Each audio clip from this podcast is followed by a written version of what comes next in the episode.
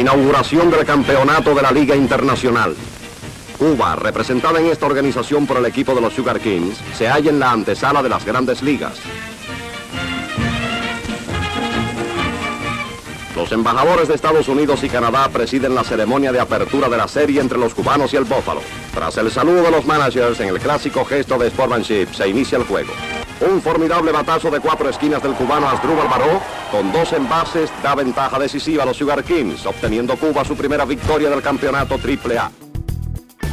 Welcome to Good Seats Still Available, a curious little podcast devoted to exploring what used to be in professional sports. Here's your host, Tim Hanlon. Hola, mis amigos, y bienvenidos. Uh, good seats still available. Yes, it's our curious little podcast journey each and every week into what used to be in professional sports. Do not adjust your listening devices. My name is Tim Hanlon. And no, I have not uh, learned another language. Uh, that uh, obviously uh, is uh, my poor attempt at uh, speaking Spanish. And I thought perhaps it would be a little bit of a, a cute little entree into our conversation this week uh, as we dial back the Wayback Machine to yeah, circa late 1950s and pre Castro Revolution. Uh, Cuba and uh, its relationship with baseball. And uh, it's a fascinating tale. And that little clip that you heard uh, was from a Cuban newsreel, if you can believe it, from the 1959 season uh, of a team in the AAA International League called the Havana Sugar Kings. And that year, 1959, uh, was a very pivotal one for the history of baseball and Cuba, as the uh, Havana Sugar Kings uh, won the uh, not only the International League but also the Junior World Series. That is the Triple A World Series uh, championship, and um, it is a fascinating tale and a very uh, interesting point in time as the revolution was bearing down and, and taking hold. in a country that had been through quite a bit of a change in and upheaval. Uh, and that was literally sort of the last, uh, you could call it, bastion of professional baseball goodness, I guess you could say, as the uh, the revolution uh, took hold and and and moved the the the, uh, the country of Cuba into uh, the communist way of life under Fidel Castro. You have to remember at this time in the late 50s, in particular 1959 baseball not only was uh, supreme, the uh, the Cuban League, uh, obviously a, a decades old, dating back to the earliest days of professional baseball, well ingrained into Cuban culture. Uh, very much a winter league kind of proposition, but uh, hugely followed uh, and very passionately so by folks in in Cuba, and and rife with many, many, many major league prospects over time, but also the migration of that internal often four team Cuban uh, league into uh, what became a very competitive and ultimately championship team in uh, American minor league circles. And the idea was uh, uh, in the late 50s that, uh, that Havana, in particular, might someday get an actual Major League Baseball franchise. And that's why this conversation this week is very interesting with our guest, Cesar Brioso. He is the author of a very fascinating book about this time called Last Seasons in Havana, the Castro Revolution and the End of Professional Baseball in Cuba. And we get into all kinds of stuff around uh, uh, the Cuban League, uh, the Havana Sugar Kings in the uh, uh, the AAA uh, International League, 1959 in particular for both of those leagues.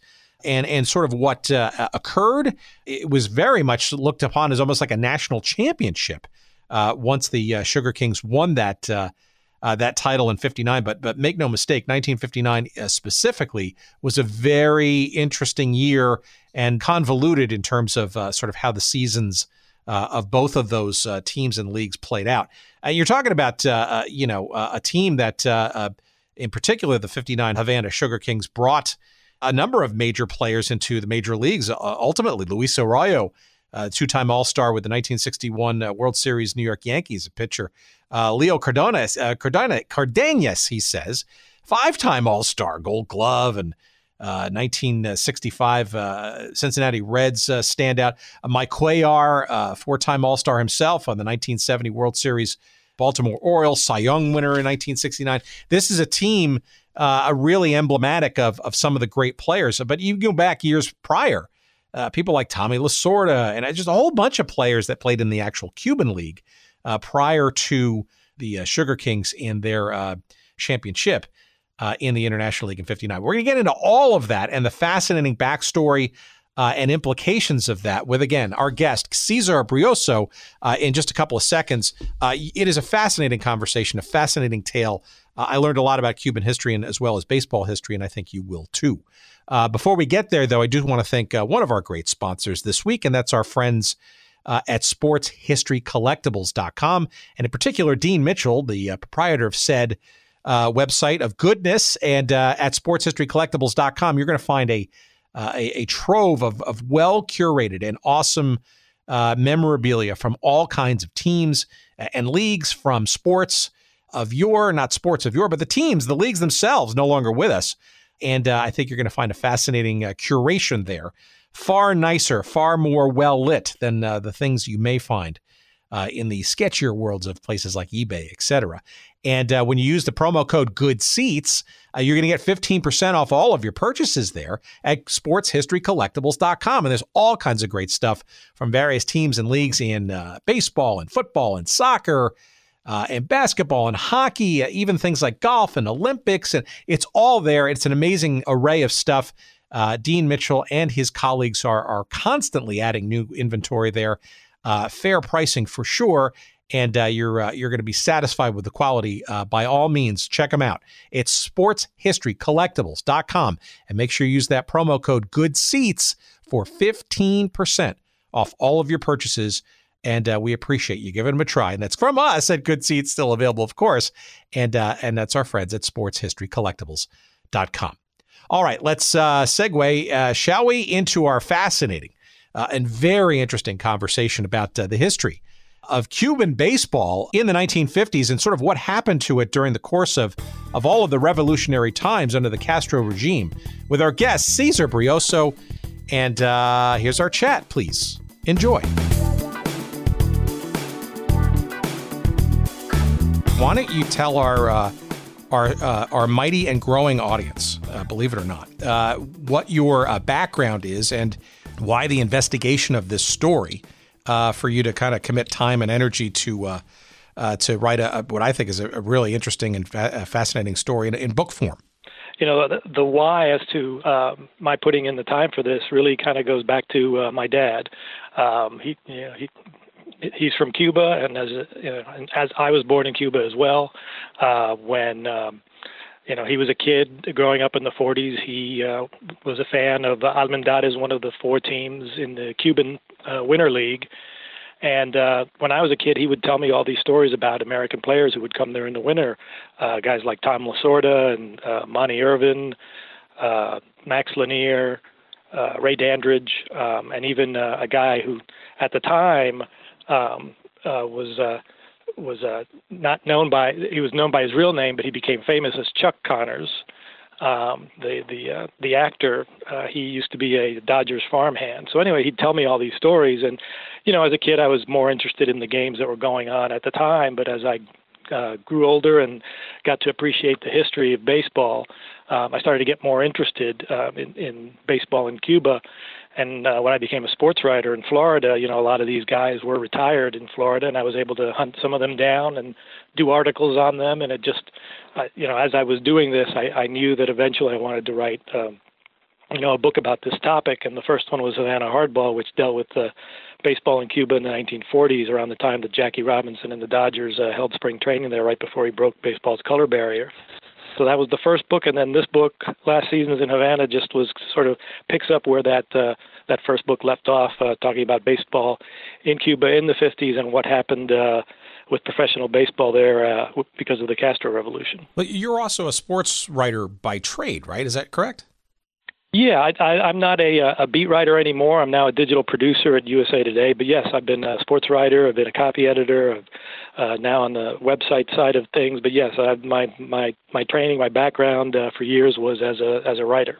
Got it. Well, a lot of uh, you know a lot of this uh, this book, as we'll get into uh, uh, some of the specifics uh, in a few minutes, centers around kind of the last few years of the of the Cuban League, as well as one of its more famous uh, and uh, uh, quite notable teams. But maybe before we get into even that, maybe you could sort of uh, give sort of a layman's uh, sort of understanding about what this Cuban League uh, was all about prior to that time, because I think it's lost on a, on a, whole generation, or maybe even two, of American sports fans and baseball enthusiasts about the sort of rich history and and and the the historical underpinnings of the Cuban League, which almost dates as far back as uh, organized professional league baseball in the United States uh, in terms of uh, how old and uh, entrenched uh, it was and is.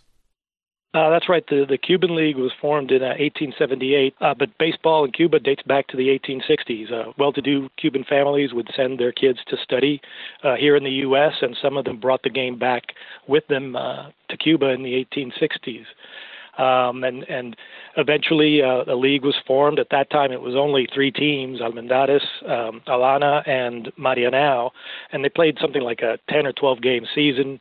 Uh, but then, sort of year by year, every winter, it, it kind of grew and expanded. Uh, they would they might have four teams or five teams, and some of the some of the teams would change year to year. Uh, except for Almendares and Havana, they were the eternal rivals, uh, and they were there uh, for the for the whole time and finally things stabilized. The four teams that uh, we saw in the 40s and 50s, uh, again, Almendares, Havana, Cienfuegos, and Marianao. But throughout the first half of the 20th century, uh, you know, teams from the from the America would go there, and, and also individual players. League teams started barnstorming there around 1900. Uh, in the 19 teens, uh, also some uh, major league teams came there to, to barnstorm. The uh, the Tigers, the the A's, um, uh, the Giants uh, held spring training there in, in 1937. Uh, and then, of course, individual players would uh, playing uh, in the Cuban League with the various teams uh, throughout the first half of the 20th century. So the the, the baseball ties between Cuba and the U.S. Uh, run deep. Uh, but as you said, there there's sort of this this gap after the revolution. Uh, you know, so you know some 50 to 70 years where the there wasn't that sort of free exchange of players back and forth. Um, and also, you know, Cuban players would came to uh, came to play in the majors. The the, the earliest ones uh, in terms of the modern era were two with the Cincinnati Reds, uh, Rafael Almeida and uh, Armando Marsans in 1911, and then others uh, would come. Uh, you know, Adolfo Luque pitched for 20 seasons uh, in the majors with various teams: the Reds, Giants, Brooklyn Dodgers. Uh, Miguel Angel Gonzalez uh, was a catcher, uh, uh, often with the, the Cardinals, but also uh, the Giants. He ended up being a Cardinals third base coach for many years. Was in the third base box for Enos Slaughter's mad dash home in the 46 World Series. So these ties were there for many years, but all that got cut off after the revolution. Uh, and it's really not been until maybe the last 15 years or so that we started to see the defections that we've seen and, and started to see some of the talent that uh, the, the U.S. has been missing out on um, since uh, 1960. Well, before we get into that sort of uh, that uh, uh tumultuous and and, and uh, uh period uh, of the '50s and, and sort of what it led to and and the things that have come, I guess, out of that since, what, may, can you characterize what the relationship was between Major League Baseball and either this Cuban League or just Cuba and the the sport of baseball generally? Right, you're mentioning you know some spring training exploits and some barnstorming and but, but what was the what was the relationship? Was it official semi-official? You know was it a training ground? Was it a uh, a scouting uh, environment? How was it sort of developing or was it kind of informal and and uh, and relatively un uh, unrefined? I mean it was definitely informal in uh, for the the first uh, you know four decades of the 20th century. Uh, you know a lot of times you know like managers and, and owners in Cuba uh, used maybe their um, connections uh, from having played in the Negro leagues and in the Major League Baseball to sort of recruit players uh, from organized baseball to come uh, spend time in the, there in the winter. But uh, the Cuban League wasn't affiliated with organized baseball late in the 1940s, uh, so it was uh, just you know kind of an informal relationship, word of mouth. There, the the ties that those that the players and and, and managers and owners in Cuba had developed with players in in in America. Uh, but then uh, in the mid 1940s, the Mexican League started rating uh, major league players. Uh, they ended up getting about a couple dozen to jump their contracts and come play in Mexico for the summer. uh, and it, some most of the names weren't huge names, uh, but made a play for some of the some of the all stars. They tried to tried to get uh, uh, you know Ted Williams and, and Stan Musial to jump their contracts, and that was enough uh, for Commissioner Chandler, Happy Chandler, to to say all right, that, you know, to, to take action, and he he pronounced that uh, anybody who jumped their contracts for Mexico. Uh, would be banned from playing in, in organized baseball for at least five years. But he also, and where Cuba comes into this, he also declared that anyone who participated uh, in games with or against these uh, these banned jumpers they also would be ineligible to play. So that's how the Cuban League got sort of uh, you know scooped up into this uh, collateral damage, if you will. Uh, many of the Cuban players, uh, you know, if they if they weren't playing in organized baseball in the U.S. in the summer, because uh, Cuba was a winter league, they might play in Mexico uh, in the summer with a lot of these guys, and certainly those guys were in the winter. So the sort of guilt by association uh, made the Cuban League an outlaw circuit um, in 1946. Um, in fact, the, the 1946-47 Cuban League season, there was an organized baseball sanctioned alternative league playing in another stadium uh, in Havana that um, you know for for guys who didn't want to risk their eligibility in organized baseball where they where they could play. You know it was short lived it didn't have the the it wasn't as popular as the traditional Cuban league. It was only that one season. Uh, but then after that winter uh, representatives from the Cuban league uh, negotiated with Happy Chandler and organized baseball and, and they they came up with a pact that um, sort of uh, codified just how um, the Cuban League could sign players uh, uh, from organized baseball. Um, you know, the, the teams would, would get could get as much as many as eight per team uh, from organized baseball. There would be a pool of players depending on their ex- experience eligible to sign, and that's when the Cuban League was brought into organized baseball as an unaffiliated minor league, and it became official. Am I correct in in, in understanding that the uh, that the Negro leagues were a little bit more, shall we say, aggressive or freer flowing?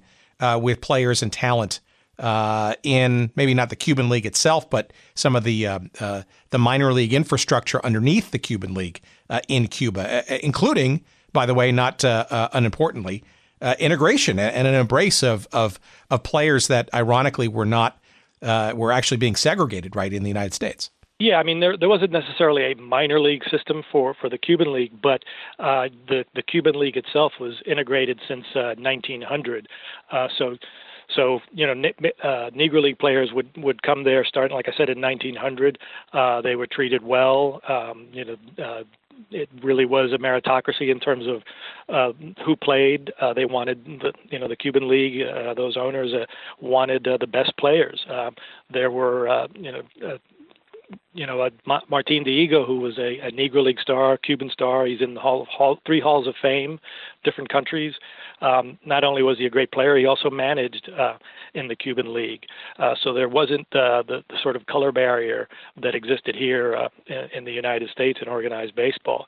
Uh, so Negro League players were able to go to Cuba, and uh, in some cases uh, felt like they they were being treated better there than in their home country. Now that's interesting. You also probably figure that uh, it gave uh, a lot of players, uh, I won't call it extended life, so to speak, but uh, in essence, you know, it's year-round play, right? Uh, which I'm sure is ultimately the the attraction for some of the uh, the major league players that ultimately wound up playing too. Because in essence, you've got a winter league that is, it, you know, if you're a manager or you're an your ownership and you want your players to improve and you know, skills or maybe even rehab from injuries and that kind of stuff. I mean, this it's a very convenient uh, opportunity, right, for for uh, arguably some top tier play uh, in the quote unquote off season to literally continue to play year round. Yeah, absolutely. Uh, the Cuban League, I've heard it described as being sort of the, the sort of a level of play being somewhere between AAA and the majors.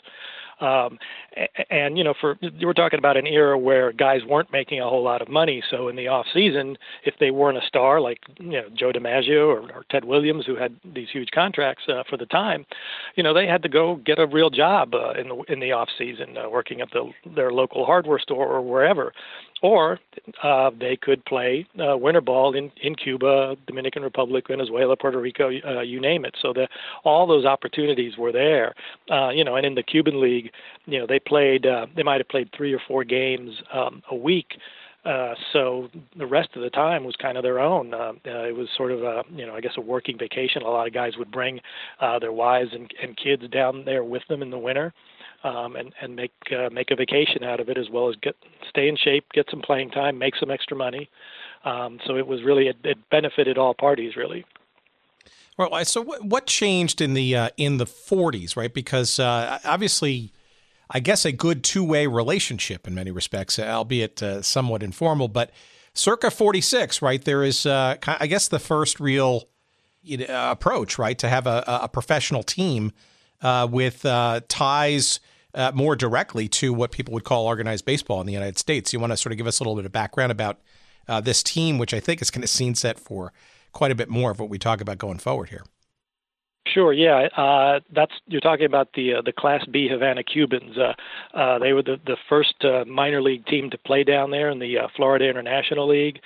They were uh, Joe Cambria, uh, scout for the. Uh, uh, for the uh, Washington Senators, a guy who signed, uh, you know, somewhere between 300 and 400 Cuban players, uh, you know, over several decades. Um, he was involved uh, with that team, um, there, there was quite a rivalry between um, the Havana Cubans and the Tampa Smokers. Uh, they were both in the same league. They they vied for uh, league championship several times. Um, and then at uh, one point, um, Bobby Maduro, the guy who built uh, El Gran Stadium in Havana, the, the same stadium that exists today, uh, Estadio Latinoamericano, that's where the Rays uh, played the Cuban National League uh, Cuban national team uh, a few years ago with with uh, President Obama in attendance. That stadium still exists. Well, he built that stadium for um, the the Cuban League. Uh, he ended up buying the the uh, Havana Cubans and moving them to AAA uh, to the International League as the Havana Sugar Kings. Uh, that was in uh, 1954. Uh, um, their their first season as a as a AAA franchise, and Maduro built the stadium and bought the team with the idea of eventually bringing uh, a major league expansion team to Havana. The the Sugar Kings motto was uh, "Un paso más y llegamos," and that's Spanish for "one more step and we get there." Uh, not just an allusion to the uh, AAA players being a step one step from the majors, but also uh, the possibility of Havana being uh, one step uh, from having a major league team. That was his goal when he built the stadium and bought the uh, the uh, the single the uh, the Class B team uh, in the Florida International League. Yeah, and that's interesting. I want to uh, unpack a few things there before we sort of get into uh, Maduro a little bit more and and, and, and sort of the, the, the, the steps towards perhaps that sort of ultimate uh, uh, last move into the major leagues. But the, the, these Cubans, the Havana Cubans, um, so this Joe Cambria guy, right? So he's he was what a scout for the the Senators, and and was there was it was there an official? I guess it was an official affiliation, right? Because they were part of uh, a domiciled uh, minor league in the United States, right? Yeah, uh, Papa Joe, as he was called in, in Cuba, he was uh, uh, he lived there. Uh, he he scouted and signed, like I said, hundreds of players, often on the cheap. Uh, and you know, a, lot of guys, most many guys you never heard of, but quite a few, but a few of them did make it with uh, the Washington Senators. At least played a few years uh, in the uh, 40s and 50s. Um, and uh, you know, he was sort of uh, in, involved with the team. He wasn't like the the main owner, but he had a he had a, uh, a percentage of the of the ownership, um, and it was uh, owned and, and run by uh, uh, by by uh, Cuban uh, uh, Cuban men down there uh, that, and then uh, eventually Maduro, uh, another Cuban entrepreneur, uh, bought the team. But yeah, they were they were part of the, uh, like I said, the Class uh, B and also uh, Class C uh, Florida International League, um, affiliated uh, with the Washington Senators. Um, before uh, before they moved to AAA. Yeah, so that's interesting too because we've done a couple of uh, episodes already on the uh, how can I best put it? The relatively woeful performance of the uh, the original Washington Senators, and frankly, the, the second Washington Senators as well, for that matter. Uh, yeah. But so it's interesting because number one, I think it's a, it's a almost a, a masterstroke by uh, by Cambria to kind of recognize that you know there's sort of this um, you know not officially uh, untapped uh, uh, sort of source of of talent, and by you know, establishing a relationship and getting a team in the Florida League. And, you know, this could be a, a tremendous pipeline, if you think about it, of, of great talent. But then at the same the same stroke, and again, this is solely from our investigations thus far about the Senators franchise and their history. uh, it doesn't seem to translate uh, very well into any competitive advantage on the field, mostly, right? No, they, didn't have a, a lot of great seasons, uh, uh, unfortunately. Uh, you know, like I said, they, they Cambria kind of dealt in volume. Uh, you know, really uh, maybe not as much in in, in quality.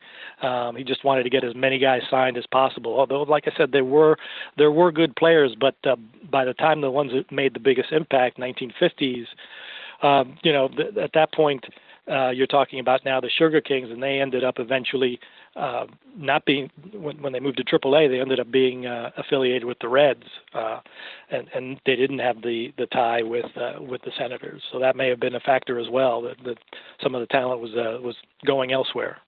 All right, well, so let's get to the early '50s, and and, and maybe we can now get a little deeper into the story of uh, Roberto Bobby Maduro. So, uh, who who is he, uh, and how does he sort of uh, become a player in all of this, and, and how does he get involved with uh, with uh, the Havana Cubans and and and the story, you know, from taking it from from what it what it was under uh, original formation uh, to Cambria's uh, tutelage to to what it ultimately sort of became. Uh, well, well, he was uh, you know, he came from wealth in in Cuba, studied in the United States as well, played baseball when he was younger for uh, one of the the Veradero, one of the uh, like a you know sports club, uh, tennis club kind of kind of place. Um, and and obviously he he just he loved baseball, uh, and with the the money that he had, um, he and a partner uh, built uh, El, El Gran Stadium in 1946. Um, before that, the Cuban League played in a stadium called La Tropical, which was uh, a little further on the outskirts of town. Um, it was not just a baseball only facility. It had been built for the Pan American Games in the 30s, and uh, you know, it, it uh, the facility uh, accommodated not just uh, baseball, but there was uh, enough room for a soccer field, uh, an Olympic-sized track. La Tropical was a brewery, so there were beer gardens. The brewery was part of this um, this sort of bucolic setting. Uh, but again, um, it had sort of out, outlived its usefulness in terms of baseball. Uh, it only sat uh, only seated like 20,000, and Maduro built uh, El Gran Stadium much closer to the heart of the the city. Uh, 35, 34, 35,000 seat stadium, uh, baseball only um, in 1946, and the, and the Cuban League moved there. He eventually bought the Cienfuegos Club um, uh, of the Cuban League, um, and then again, and from there jumped to to uh, buying the Havana Cubans and, and moving them to AAA. Uh, he, he originally had thought about uh, uh, keeping them uh, potentially in in uh, the lower classification and trying to maybe add another team in Havana to sort of boost um, attendance competition, but then he decided to go for broke and, and, move it into AAA. And how does that occur? Because uh, is it him lobbying organized baseball and, and, and, and the AAA officials, or you know, is it also a mutual?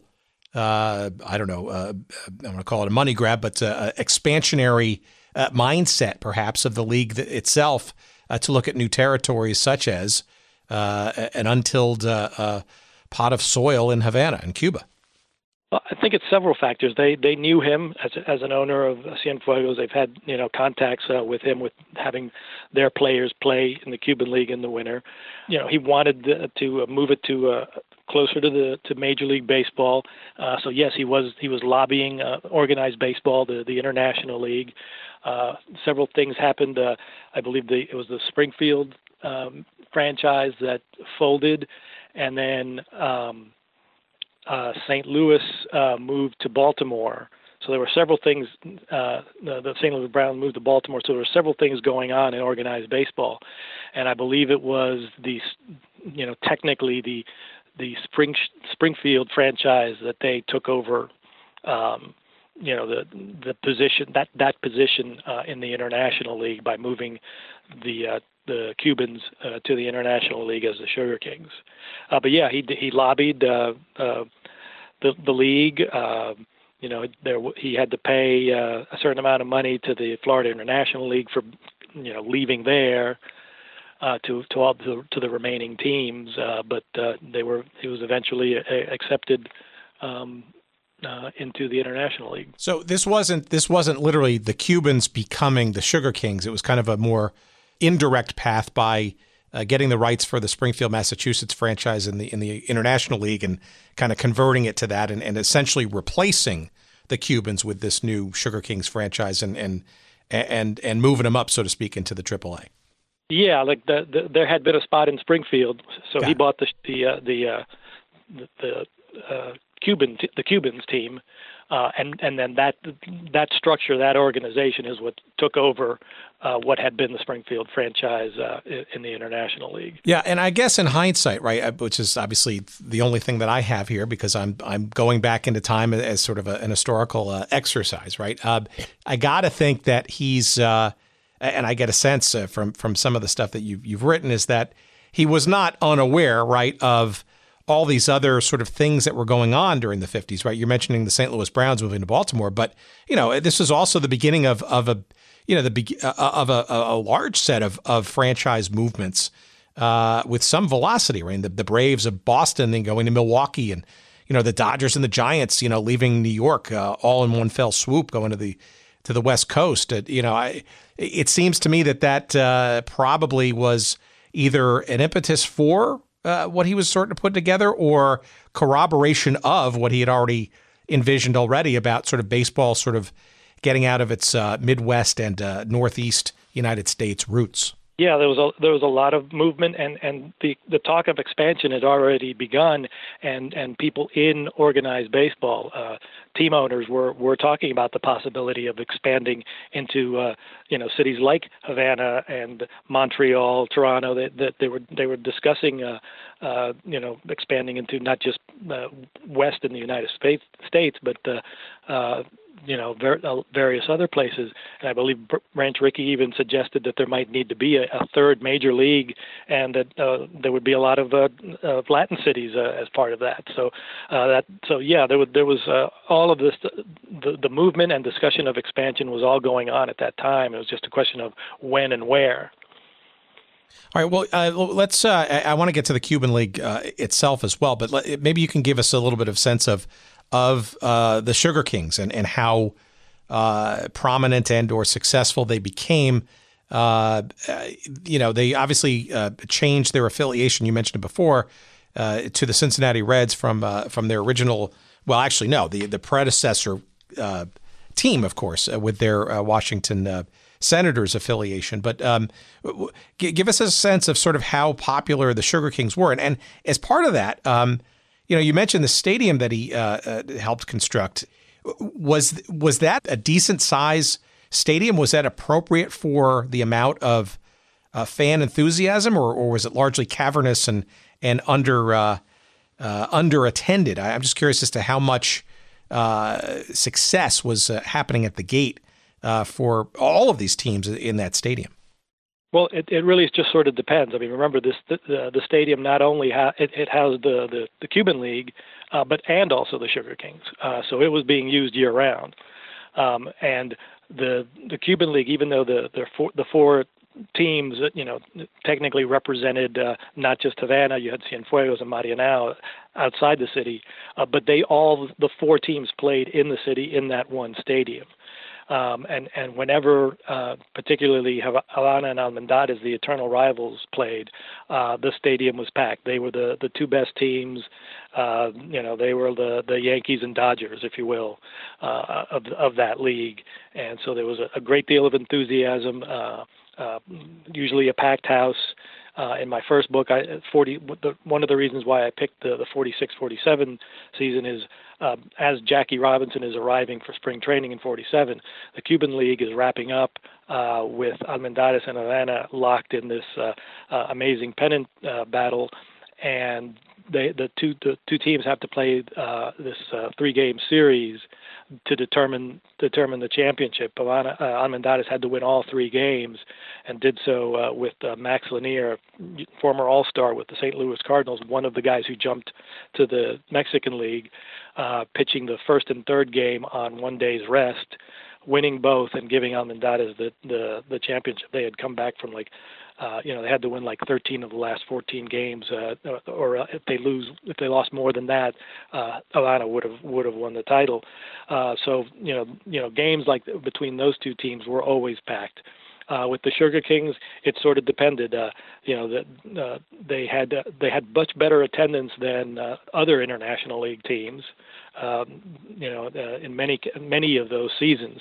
Um, but you know, as as stuff started to happen in Cuba with uh, uh, with Castro's revolution, although that was really in the in the sort of countryside in the eastern provinces away from Havana, um, you know, you started to see some attendance uh, drop off. But again, a lot of times better than than the other teams uh, in the league.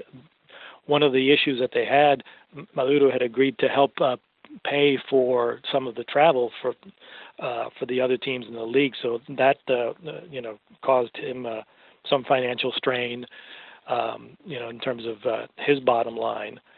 Um, yeah, I was going to. I'm sorry. But, I was going to say that that's. Uh, I was wondering how prohibitive uh, that travel could have been, especially at the at the AAA level, right? Where Major League, arguably, you know, uh, and even then, right, the 40s and the, the late 40s, the early 50s, you know, air travel was kind of novel still, and, and a lot of it was train and stuff. But you know, I can't imagine that was an inexpensive uh, yeah, road trip. I'm sure right? it wasn't, especially if you're coming from uh, Toronto. That was one of the teams in the league. Rochester. I mean, you got you got a lot yeah. of you know. We think uh, changing planes today is a hassle. I mean, it probably was even worse then. Yeah, so you know that that was, a, and eventually he got some relief in terms of uh, you know helping uh, sort of uh, uh, augment the travel cost for the other teams, uh, but that was certainly an issue. Uh, you know they they, they did not um, you know win the international league uh, until 1959.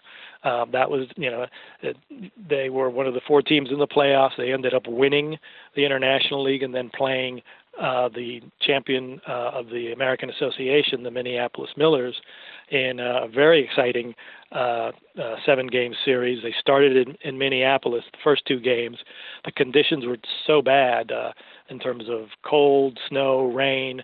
Uh, they were only getting several hundred in attendance that they moved the the rest of the season to Havana, and those games did great. This is post-revolution. Uh, Castro in attendance, a packed house, um, you know, and and and the Sugar Kings uh, win uh, in dramatic fashion in Game Seven. Um, so. Uh, that was sort of the last hurrah of uh, of the Sugar Kings in Havana, uh, the next season uh, with everything going on post revolution, uh, the deteriorating relations between the U.S. and Cuba. The International League uh, uh, decided mid season, in fact, they were actually on a road trip to um, relocate the franchise to Jersey City at the end of their at the end of their road trip uh, and you know they didn't even have the, the chance really to have new uniforms made. So they show up in Jersey City for their debut, and they still have their uh, white with uh, red pinstripe uniforms. And you can tell from a photo that uh, there's a patch sewn up over the the chest where it used to say Cubanos in script. It now said Jersey City. That that, that had to be stuck on all the uh, all the various uh, jerseys for the for the debut in New Jersey. Well, uh, before we get to uh, to that part of it, because I do want to go a little deeper on that, I, I, I wanted to get a sense though of the Sugar Kings uh, because I got to think it was a, a, a tough sell uh, for Maduro to get people to come see baseball in the uh, arguably the Cuban off season, right? Because that's the U.S. you know uh, in season, right? Because the right. Cuban League obviously uh, eh, eh, hot, uh, humidity. Uh, uh, you know, was that a, a, hurdle, or was it just simply uh, a continuation of a, of a year long now uh, opportunity for people to enjoy high quality baseball, and that obviously a taste of of the American game at that. Yes, well, certainly, you know, the the temperatures uh, would be uh, could be some, something of a hurdle. That's why they actually played would start their games, I think, at nine o'clock at night. You're kidding? Um, no, um, and you know, you know, without TV timeouts and all that sort of thing, you know, you you could knock a game out in a, an hour and a half, two hours back then. Uh, but yeah, they they would start uh, late at night, um, and that was the that was the standard. Uh, I think Sunday know, Sunday they would have the uh, the doubleheader typically, uh, and whenever, like I said, whenever Havana and Almendares were playing, that was always well attended uh, in terms of in terms of the Cuban League. But in terms of the Sugar King playing in the summer, um, yeah, that was that would probably be the the the, the biggest hurdle. Uh, was uh, the temperatures, uh, you know, in, in July or August or whatever. But that's why they played games uh, late at night. So, but it, it, that it, would still seem though that between the Cuban League in the, in the uh, the winter months and uh, what was going on with the Sugar Kings in the uh, during the summer, it seems like you know the 50s, especially the late 50s, and especially as we get into the in a second, sort of the the success of uh, of the Sugar Kings on the field with a championship, uh, that things were kind of going along the lines of what Maduro was kind of thinking about, and maybe he's almost setting the stage for indeed that ultimate uh, next step jump into the major leagues. No. Well, that's certainly what he was hoping for, but really, you know, everything was going to cha- everything changed with uh, the revolution. Uh, there were, you know, while the revolution was going on, while the fighting was uh, was going on in, in 57, 58, 50, uh, you know, there were concerns um, from organized baseball. Uh, some major league teams were were wondering if it, if if they should, um, you know, let their players play um, you know, and, and owner, owners and general managers would come and check out, check it out and, and make sure that uh, that it was safe. Uh, the players seemed from from everything, all the quotes I saw and people I talked to, the players all seemed to be um, felt generally felt safe. Some of the visiting teams for the sugar, you know, the, the you know Rochester and, and other teams when they came, sometimes they were concerned about what might be going on as far as the revolution. But you know, when Castro was, most of the fighting really was going on um, outside Havana. Now, once Castro took over, um, there was a lot of optimism with organized baseball and with Maduro. They figured, okay, you know, this is over. You know, he he was welcomed uh, to Havana as a as a hero when he first, uh, you know, right immediately after Batista fell. Um, but then things started to turn. Um, you know, and there was suddenly, you know, the, you know, there were um, show trials and uh, uh, executions of um, of uh, you know former Batista soldiers. Uh, there, and and the U.S. officials started worrying about uh, Castro being a communist, um, and and there started to be um, you know counter-revolutionary uh, activity going on, uh, and and that's when uh, people started to, you know people people in organized baseball uh, started to be concerned about what might be going on or what you know would would their players be safe um, so that's at that point, uh, kind of all bets were off. Uh, you know, probably, you know, mid probably about mid 1979. Uh, uh, that's when concerns really started to, to grow hot among organized baseball. And one of the things was uh, what happened at a at a game in uh, at El Gran Stadium between uh, Rochester and, and um, the Sugar Kings. Uh, it was the anniversary of the 26th of July movement. That was Castro's revolutionary movement. And when the clock, uh, it was a, it was the game on the 25th when the clock struck midnight. Um, people started shooting off guns, um, you know, sort of celebratory, celebrating, and some and stray bullets uh, uh, struck uh, guys in the stadium. Uh, uh, Leo Cardenas uh, got grazed uh, on the shoulder. Uh, he was one of the Sugar Kings players, and uh, Frank Verdi, who was the third base coaching box, uh, uh, got hit, got grazed uh, in the head. Uh, they were, you know, like I said, fortunately grazed, uh, but you know, at that point, uh, the the Red Wings were refused to finish the game or the series the next day and, and left town and it's pretty amazing that the season was uh, allowed to continue um, in in Cuba in 1959. Yeah, that that's interesting because so you're mentioning uh, the date is uh, July what 26th, right? Which is the uh, uh, yeah. the the 1953 uh, was the original beginning of the insurrection of, of Castro's. Forces, and then the, the, you're, you're recounting this game in '59 on July 26th. Um, right. At that point, he had he the, the revolution has had had triumphed um, and and now that they were cel- you know soldiers celebrating this this anniversary, you know you have this incident uh, uh, that I think in many cases would have just ended the season right then and there, but uh, they they stuck it out.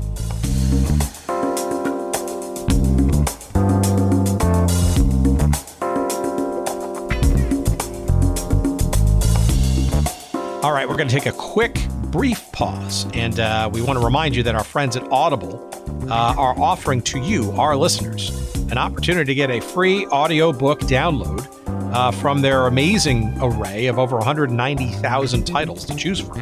Uh, when you go to audibletrial.com slash good seats, and that's the place to go to get your free audiobook download, courtesy of us and Audible. Uh, and uh, it's something you can cancel at any time, and you can uh, keep the book for as long as your device uh, exists. And like I said before, there's just a ton of choices uh, available to you to burn up that free credit, uh, including a bunch in the realm of our forgotten sports little genre here, including in the realm of basketball. If you fancy yourself a fan of the old ABA, for example, two great books on the great Julius Erving that might be worth using your credit for. One, of course, is the uh, the Rise and Rise of Julius Erving. It's called Doc, and it's written by Vincent Mallozzi and uh, narrated by David Cromet. You could use your credit for that book, uh, and it's a great sort of uh, interview uh, style background on the, the, life and times of Dr. J from from all sides. Uh, but if that's not good enough for you, why not try the autobiography? It's called Dr. J, the autobiography, of course. It's written by Dr. J in, in concert with uh, Karl Greenfeld and it's narrated by Dr. J himself, Julius Erving. Uh, and uh, you could use your credit for that book, as well as, like I said, thousands and thousands of other books, not just only in basketball and basketball history, but in a whole host of genres and topics. By all means, give them a try. Why don't you? It's risk-free, for God's sakes. audibletrial.com slash good seats. Yes, audibletrial.com slash good seats. That's the link uh, and that's where you're going to get your free audiobook download. Again, you can cancel at any time. And once you do download that book for free, and uh, after you cancel it, if you if you choose to do that, it's yours to keep. So you can enjoy uh, in perpetuity for as long as your device lives.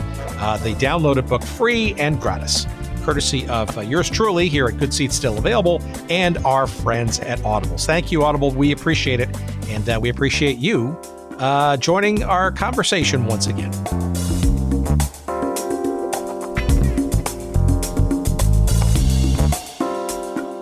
It's also uh, telling, I think, uh, uh, there's a little uh, sort of uh, mini game that sort of occurred before that game got played, uh, but to me is almost a emblematic of of what ultimately was happening with with the Sugar Kings and baseball in general in Cuba. Is that Castro was was not shy about using the sport of baseball, his his beloved sport at that, as a political prop on many different levels. do you want to get into that little? Sort of a, a, game that was sort of a game before the game that uh, kind of maybe set the tone for perhaps the yeah, rest? Yeah, it was a, it was uh, basically a sort of a, a little exhibition game, uh, three innings. Uh, you know, the Barbudos, the bearded ones, they were the uh, one of the teams. Castro Castro and and his uh, inner circle were were playing on on the, the bearded ones uh, team, uh, and the they're playing against a, like a military a team of military other uh, of uh, police I think it was uh, Cuban police guys. So it was basically a fundraiser for uh, the the government for a revolution, uh, you know, and and the the stadium was packed for for that. At this point, he is still popular. The you know, uh, you know, things had not completely turned uh, uh, in terms of uh, you know taking over businesses or or uh, uh, expropriating land. Uh, you know, but uh, while the U.S. had concern at this point, he is still viewed as uh, a hero. And yeah, not but using. Baseball as uh, as a sort of a propaganda tool that continued well after professional baseball uh, left uh, the island uh, after 61, and it became you know more of a I guess a socialist model socialist baseball model uh, where the Cuban national team would go play in these amateur uh, tournaments around the world, often winning, uh, and that was. Uh, you know, certainly a propaganda tool by Castro uh, post-revolution uh, for decades. In your research, how do how do the, the, the teams and the other um, international league teams that after that incident in July, how do they square uh, their travel going uh, into the rest of the season. I mean, you mentioned, you know, uh, that that you know, kind of an incident would have uh, uh, on on some other you know uh, situations might have actually led to the end of everything. but yet they persevered or continued to play. I'm just really curious about those months afterwards, and then leading into the playoffs, which we'll get to in a second too. Um, it, it had to be kind of hairy for you know some of these uh, teams and players, and, and maybe even the the uh, the the the players on the ground in Cuba too, to to kind of uh, you know, there's a lot of uncertainty at least, uh, and and and safety concerns, uh, perhaps even beyond that. Yeah, I mean, I think it was viewed basically as this, this isolated incident. Um, you know, and while it could have ended really badly, uh, it didn't, um, and and and that they were able to to sort of continue. Uh, like I said, the the Red Wings wanted out of, of Havana right then and there. Uh, they refused to make up the game the next day um, and or play the scheduled game. Uh, it caused a you know there was a quite a bit of consternation uh, from the from Cuba's side of it. Uh, from even Maduro himself uh, was was quite upset about the the fact that uh, they uh, they left without playing, and uh, he refused to reschedule uh, the game in in Rochester for later in the season. But um, I guess they just were able to convince them that this was a, an isolated incident. That and and really it was there. There was that it you know there was not an issue like that ever again um, in terms of uh, players being in danger um, at the stadium or or in the hotels in in uh, you know, in Havana or, or, you know around going around the city. All right. Well, let's let's talk about sort of this uh, this championship because it certainly uh, uh, interesting becomes a, almost like a, a, a, very convenient denouement of uh, of perhaps uh, the status quo for you know the fledgling professional baseball presence in Havana. Right. So you you mentioned earlier that they essentially became the champions of the International League, and then were pitted against the uh, the Millers of Minnesota, the American Association champs, uh, essentially in what was called the, I guess they call it the Junior World Series back then, right? Well, sounds interesting. Yeah. Sounds like something like that 13 year olds would play, but hence that was you know a branding issue as far as I'm concerned. But that's just modern day uh, uh viewpoint, right? But um, but uh, it, it, by by that time, right? It seems that you know, and I'm I'm sure you get into this a little bit you know, it, as the months have rolled on, even since that celebration, and still when when Castro was kind of, you know, still looked upon as a, sort of as a as a heroic figure, uh, it, it's pretty clear that by October, when this uh, championship series was underway, that uh, I, I, don't know I, w- whether it's him appropriating this uh, this team almost as a as a vehicle for his uh, his belief set and or you know uh, Cuban nationalism or, or whatever. Right? It just seems like this team successful and into this sort of World Series, uh, it almost is taking on some uh, other dimensions uh, beyond just a team trying to win a championship. Well, for him, certainly, he attended all, every game in, in Havana for that the Junior World Series, uh, making dramatic entrances, throwing out the first pitch, um, you know, speaking to the crowd. Um, so yeah, th- this was a, a, a huge uh, publicity propaganda tool for him, um, and again, still at this point popular in Cuba. So, um, you know, the, the the the crowds are huge. Uh, they are uh, they they welcome him ch- with cheers. Uh, so uh, it plays well in in Havana still at that time. Um, but uh, you know, yes, he he absolutely did uh, use baseball in that stage um, of the of the Little World Series, the Junior World Series, excuse me, to um, to just sort of uh, continue uh, to boost his popularity um, with the, with the Cuban people at the time. So, the championship occurs. Uh, it, it, looks, by all accounts, it seems like Minneapolis games were were, were barely attended, whereas it was just gangbusters in in Havana. But as the well, rest the of conditions were just were just awful in Minnesota. They had uh, uh, temperatures, uh, you know, freezing temperatures, uh, snow and rain. There's a photo um, from the uh, Sugar Kings dugout with three players. One of them is Cookie Rojas, and they have a bonfire in a, in a garbage can, trying to keep themselves warm during the games. Um, and you know, the, they would they're only going to uh, the the gates will only be shared you know, uh, for the first, I guess it's the first four games. So they wanted to give themselves a chance to actually make some money. So everybody was uh, in agreement when they said, let's move the rest of the series to Havana, and ended up playing the next five, the the, the final five games there. All right. So describe to me the uh, uh, the uh, the Cuban League thereafter, right, in the uh, the the months thereafter for the uh, the quote unquote winter season, and and uh, the deteriorating state of affairs, so to speak, I guess, uh, in that uh, winter and then into 1960? Because it seems like a lot of things sort of happened relatively quickly thereafter, including uh, the possibility and then eventuality of of the franchise leaving Havana uh, come next spring, uh, et cetera. Maybe you can kind of walk us through a little bit of of some of the dynamics that were sort of occurring, you know, beyond maybe baseball, but obviously influencing and affecting it too. Well, at this point, you know, we're talking about the 1959 60 season. So that we still get uh, as far as the, the winter winter ball coming up after after the Sugar Kings win this title. Yep. Um, so that's uh, so we're talking about that's one season, and then 60 61 is what ends up being the final season of the Cuban League.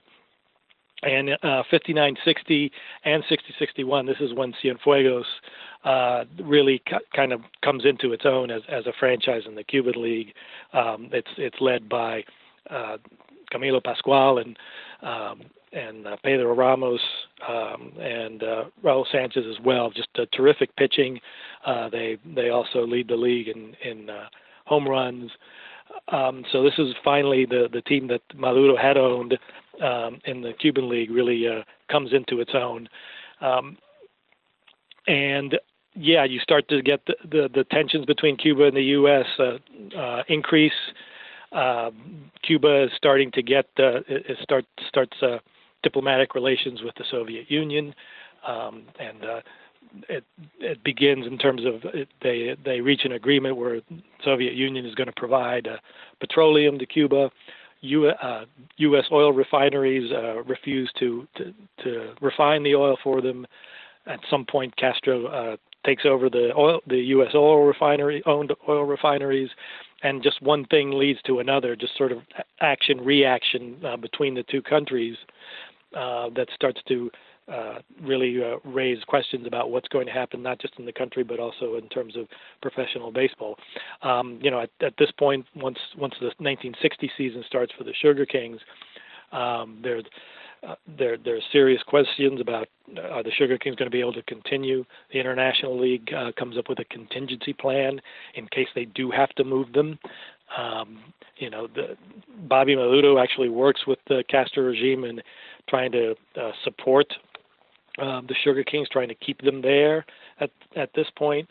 Uh, but you you also start to have uh, you know some of the population in Cuba is, is has serious reservations about what's going on um, just as far as uh, the country is concerned, you know, it, uh, you know, uh, there are people within the, the inner circle of Castro's regime that are either defecting or resigning, and and the reason they state is because of uh, communist influences uh, in the Castro uh, uh, government, which at this point they're still denying.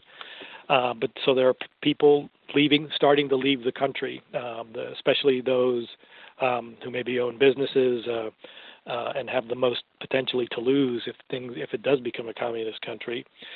So you, you the Cuban League attendance, uh, Sugar King's attendance starts to uh, uh, to be impacted.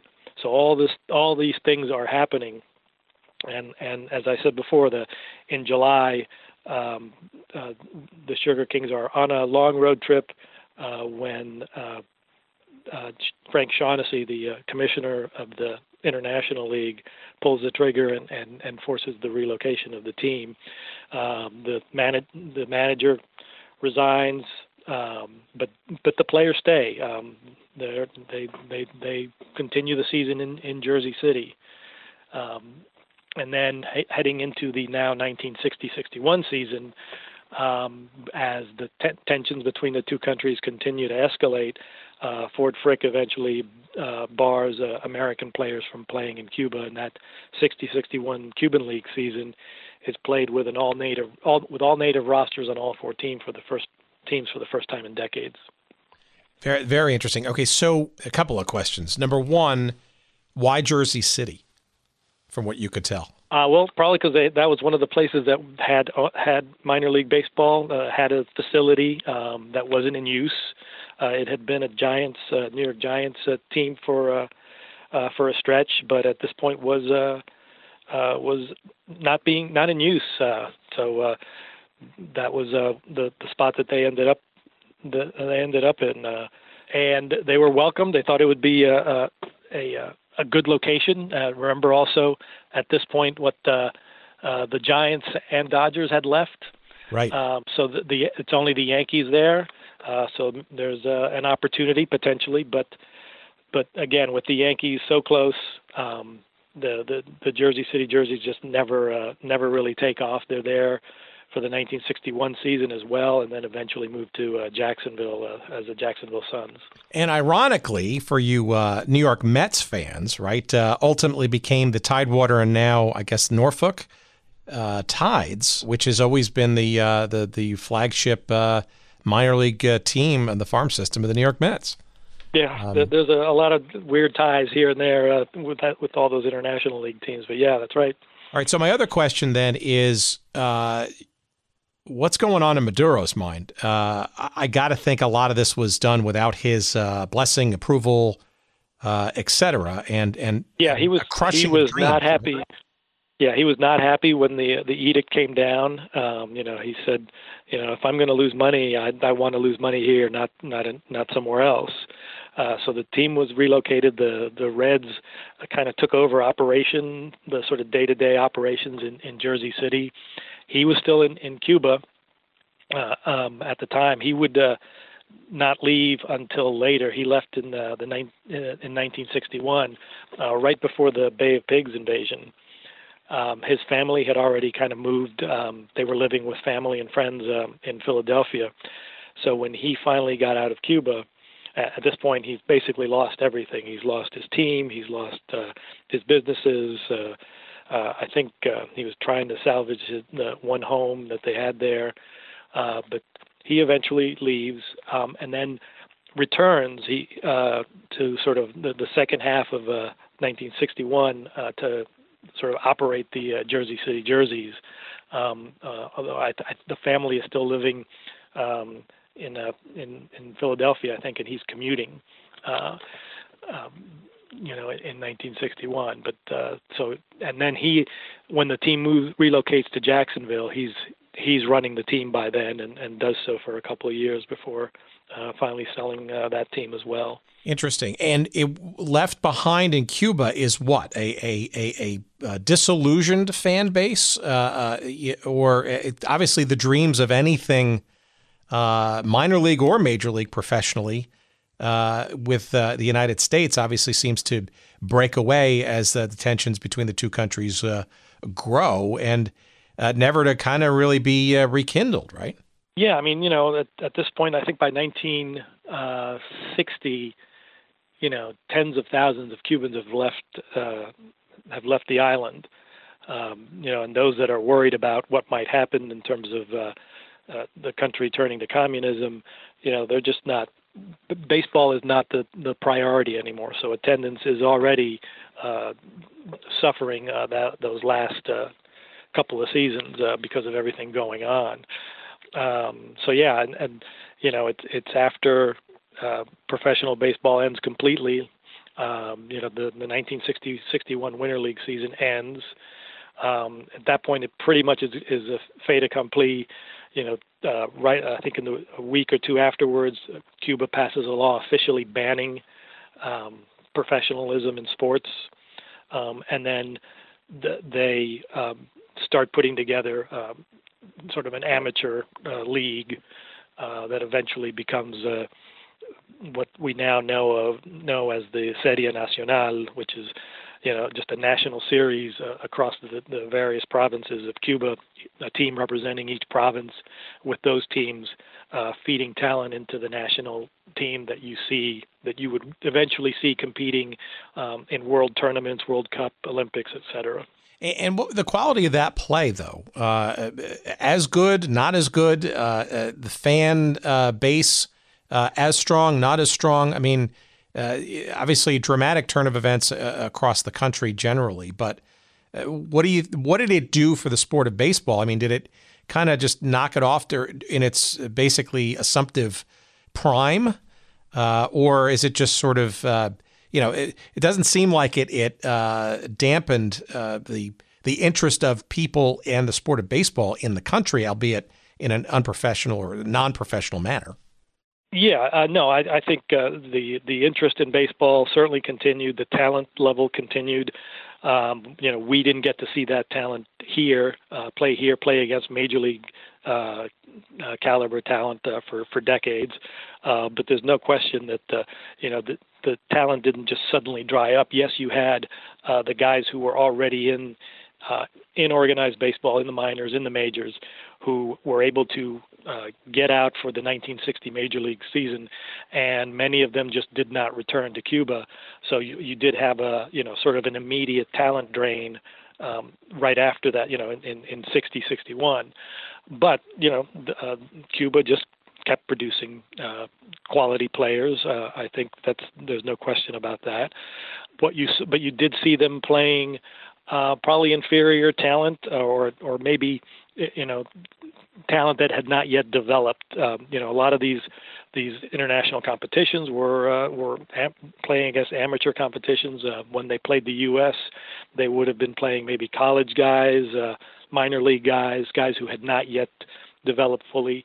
Um, and while the Cuban players, uh, you know, the 60s, 70s, 80s were not quote unquote professional in in the sense of being paid uh, the proper salaries and such. Um, they were full-time players. That was their job for for Cuba. Um, you know, and so they were uh, they were experienced, they were veteran, they were talented.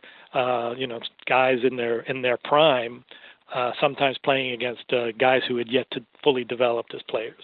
And that's why you saw the successes that they had, you know, in, in all those international competitions. They were the team to beat. Yeah, sure. I and I keep you know I also keep coming back to 59, right, which almost seems like the pinnacle. You got to think Maduro and, and the country and it just what an amazing sort of confluence of events and the championship and and literally it just sort of that that is the peak the peak and the apex. Uh, and you wonder just years later when you know it's uh, a, a uh, not even you know let's call it semi-professional or or uh, amateur sort of uh, setup. I mean, it just feels like it almost felt like so close, right? Yet uh, events uh, got in the way of of it uh, truly getting to that sort of next uh, and ultimate uh, professional level. Yeah, I mean, I, I, think the the fate was sealed when Castro came to power. Um, even you know, even if there hadn't been you know all of the tensions, or if they'd somehow been able to dial back some of the tensions, um, it's just hard to imagine that with everything going on that they that a professional team would have continued to stay there. Um, you know, just uh, since everything else was nationalized, uh, baseball and sports were going to be nationalized too, and there's just no way a professional organization uh, tied to another country would have would have been allowed to operate there. I don't think. Well, okay, so that leads me to sort of my my last general thematic question. And I'm sure you can see this one coming like a big fat softball uh, coming right across the plate for you. But so where where do you think, you know, given today's era and uh, you know uh, what seems to be a, a, thawing of relations and and at least a, an opening of ties and and perhaps a lot more to come, uh, depending on I guess certain administrations, et cetera. We won't get into that, but uh, is uh, and you think you look at, at, Major League Baseball and, and its constant uh, interest in expanding uh, its influence beyond the, the borders of the United States, whether it be with the uh, the you know the uh, the international competition, a la the you know soccer's World Cup and uh, exhibition games in, in, in Asia and Mexico, et cetera. You know, is Havana, is Cuba a potential newfound opportunity? Uh, for Major League Baseball on some level uh, in the years ahead, uh, in your mind, given especially your understanding of the the rich history and the almost uh, professional uh, opportunities uh, of your. Yeah, I, I, you know, I, I don't see that happening in terms of a major league team at, at anytime soon. just given the the government structure there, um, I will tell you that there there is a, a a group that actually does own the minor league rights to a team in Havana should one ever return there. Um, it's something that they've been, you know, working, uh, you know, from Pat. You know, they started talking to the Bush administration through through the Obama administration, and continue the discussions, um, you know, in terms of making contacts with people down there. Uh, again, if it should ever be possible. Um, they just they want to be ready if, if that opportunity ever presents itself.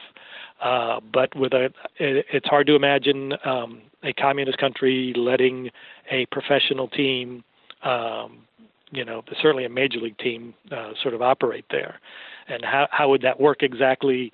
Um, you know, it's not like there's a whole lot of disposable income among the Cuban people to go start to go to go to you know uh, made to buy major league tickets uh, to a ball game. Um, so yeah, you know, might something happen in the future? Maybe, but I think that that's a, a long way away. Um, th- that there's even this this agreement uh, that's just was recently announced, I guess in December, where Cubans now Cuban players don't have have to defect in order to potentially come play in the majors. I think that's uh, that alone is is a, a tremendous uh, accomplishment, um, born out of uh, a lot of different things. Uh, you know, the defections the last 10, 15 years have really hurt the uh, the, the Cuban the, the the national series there. The, they've lost a a lot of talent. Uh, they are not sort of the uh, de facto favorite to win these international tournaments uh, necessarily. Uh, so that's had an impact. Obviously, Cuba wanted to do something to stem uh, the tide of those defections. Um, so it was in their interest to to come up with this uh, agreement. I guess it's a three-year deal where uh, guys who uh, I think it's what 25 and have played six seasons uh, potentially are eligible to be signed with the with the majors and and um, and those teams would then uh, be comp- the teams that lost those players would be compensated uh, um, through a posting system. Uh, for Major League Baseball, they they wanted this uh, for a number of reasons. Uh, the the defections had had really become dangerous uh, for those players. Uh, you know, hiring uh, smugglers to get them out of Cuba.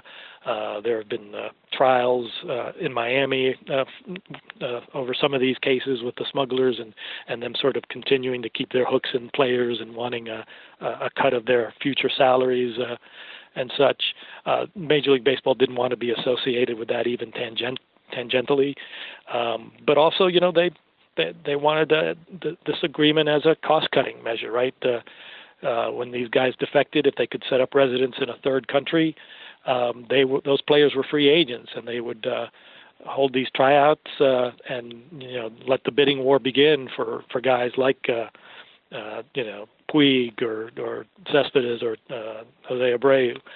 Um, so if if they are, if there's this sort of uh, uh, uh, system in place uh, where uh, a Cuban player is bound to a specific team in the majors, then um, those uh, bidding wars aren't going to happen. So um, now is uh, well, so far I have not heard of a single guy uh, being signed yet. So um, we don't even know how this is going to uh, proceed moving forward. So I'm, I'm very curious to see how it goes. Yeah, it's interesting. I, I, you know, the cynic in me would say uh, a team in Havana might actually outdraw the Miami Marlins at this rate. But, um, but that, you know, that's uh, that said, actually, that leads to another. I guess another question is is so the the Cuban uh, populace and the, the, baseball fans in Cuba. I mean, to the extent that they uh, have uh, you know as much information and uh, and news and and data coming from the states and stuff. I mean, is there is there a tie, let's say, to the Miami Marlins? Is there any affinity to any particular team in Major League Baseball? Is there sort of a, a de facto, uh, you know, almost proxy kind of team or or or interest of, of those that uh, you know uh, that live and and play the game in Cuba for uh, Major League Baseball in the United States, or is it still kind of a uh, I don't know, a, a, a, loose, if if any, uh, relationship uh, of such. Yeah, I don't know if there's any one team that uh, is a favorite now of, of the Cuban people there. Uh, you know, I mean, the Yankees in the 50s were certainly popular, but that was because the Yankees were winning every year. Uh, I'm sure that was a, a, a great deal to do with it. Uh, you know, I do know that they that they get their information one way or another. They know what's what's happening down, uh, what's happening up here. Um, I think they um, certainly uh, pay attention to the guys who have defected and how they're doing. Uh, but do they have a, a, an affinity toward any particular team uh, in the majors? Um, I, I, I don't know. Yeah, I, you know, I was also uh, the the optimist in me, right, was also kind of sort of uh, uh, hinting or assuming at some point in in our lifetimes, right, a uh, uh, call it a regime change or or uh, some kind of evolution between the, the, the relationship between the United States and Cuba, what that government looks like going forward, a potential investment. I, there's no shortage of of people in American industry that would love to, you know, uh, I wouldn't call it colonize Cuba, but certainly uh, add a, a economic uh, vibrance and trade and, and and then some. And you wonder if and when that that occurs uh, if professional. Well, look, look, remember the, the embargo yeah. is still in place, so you no, know. I know. Oh yeah. Oh, that's, yeah. that's the thing. Uh, you know, even even when when things were loosened uh, under the Obama administration, sure. the, the the the embargo it, it was easier to go down there but in terms of businesses being able you know companies being able to do business down there the embargo was still in place. Yeah. Um, so that and that's you know that's going to be an issue going forward until it's not uh, and it doesn't appear that this administration is is interested in in lifting that anytime soon. Um, I have not heard specifically how they have reacted. Um, to to this uh, agreement with Major League Baseball. Um, uh, the initial reporting uh, seemed to be the uh, the skepticism about it, but um, there hasn't been a, a definitive ruling as far as I've as I've seen. Um, so yeah, I mean, uh, would uh, American companies like to go down there? I have no doubt. Uh, but you you mentioned colonize. That's going to be a concern with the, that's a, a, a concern the Cuban government is going to have um, of of having uh, you know uh, U.S. companies operating down there and, and and doing something like that.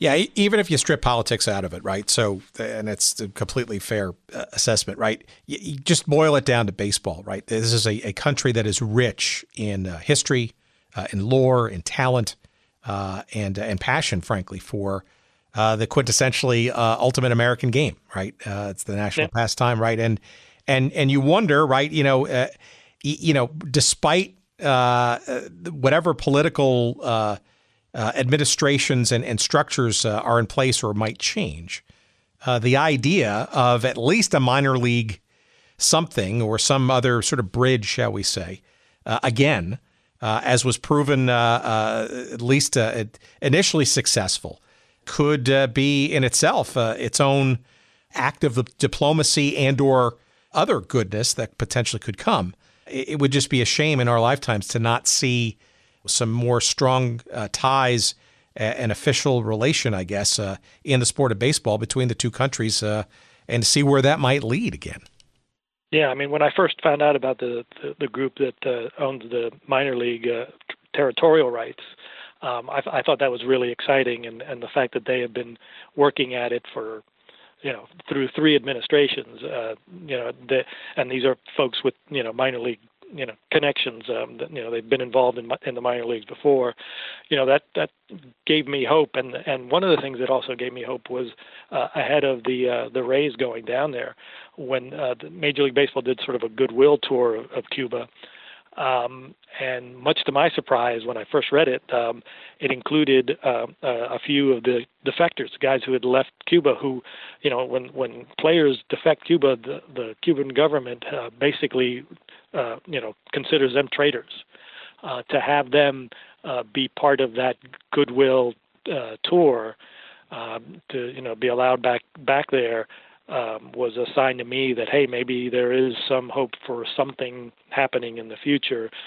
Um, you know, and then this agreement happened, so you know we'll see. Uh, you know, uh, it would uh, it would be uh, it would be good to see baseball return, professional baseball return there in some form or fashion.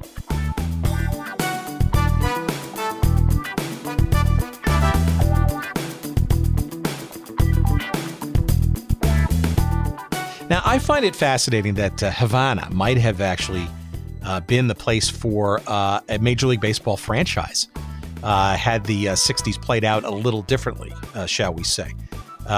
you know, and not only is it a turning point in baseball history, but also obviously world history. We also, you know, certainly know what the the Castro regime sort of brought to that island nation of Cuba. But um, you know what what could have been. Uh, it's, it's a fascinating tale, and uh, you, you, wonder, uh, given the deep and long history of, of baseball uh, in Cuba, uh, which is you know well documented and, and continues to this day, uh, what might have been, and perhaps you know, depending on your your level of optimism, what might be again someday. I mean, you know, uh, it it seems that uh, relations are thawing, although in this administration it might be taking a pause even from that.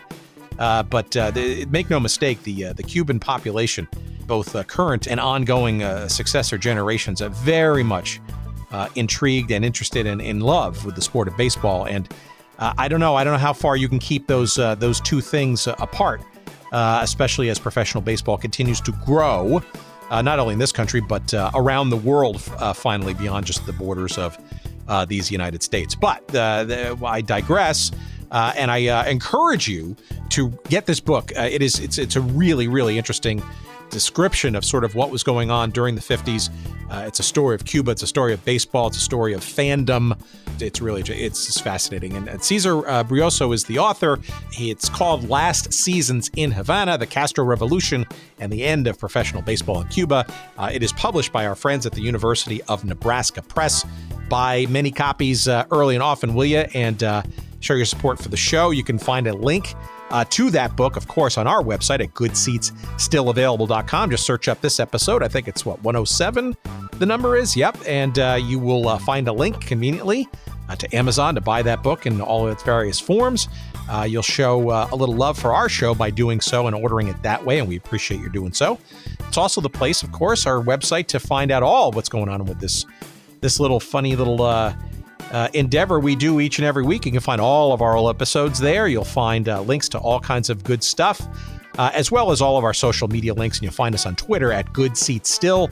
Uh, you'll find us on Instagram at Good Seats Still Available. You'll find a, a Facebook page devoted to us.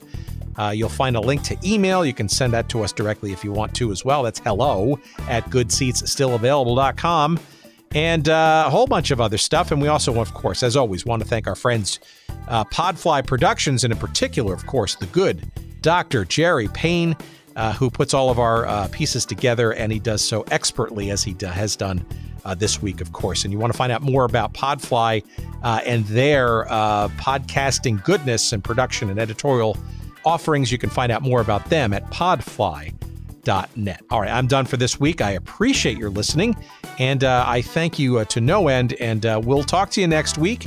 Uh, we love you for listening, and uh, thanks so much for all your great uh, letters and support and emails, and uh, keep them coming. And until next week, we'll see you. Bye bye.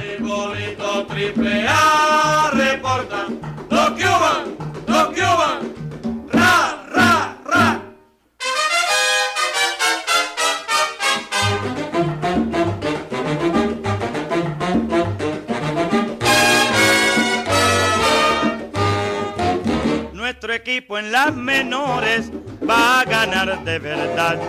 Lo reafirma y lo asegura, beisbolito triple A. Si este paso se reafirma y se imponen de verdad, nuestro team en las mayores de seguro ingresará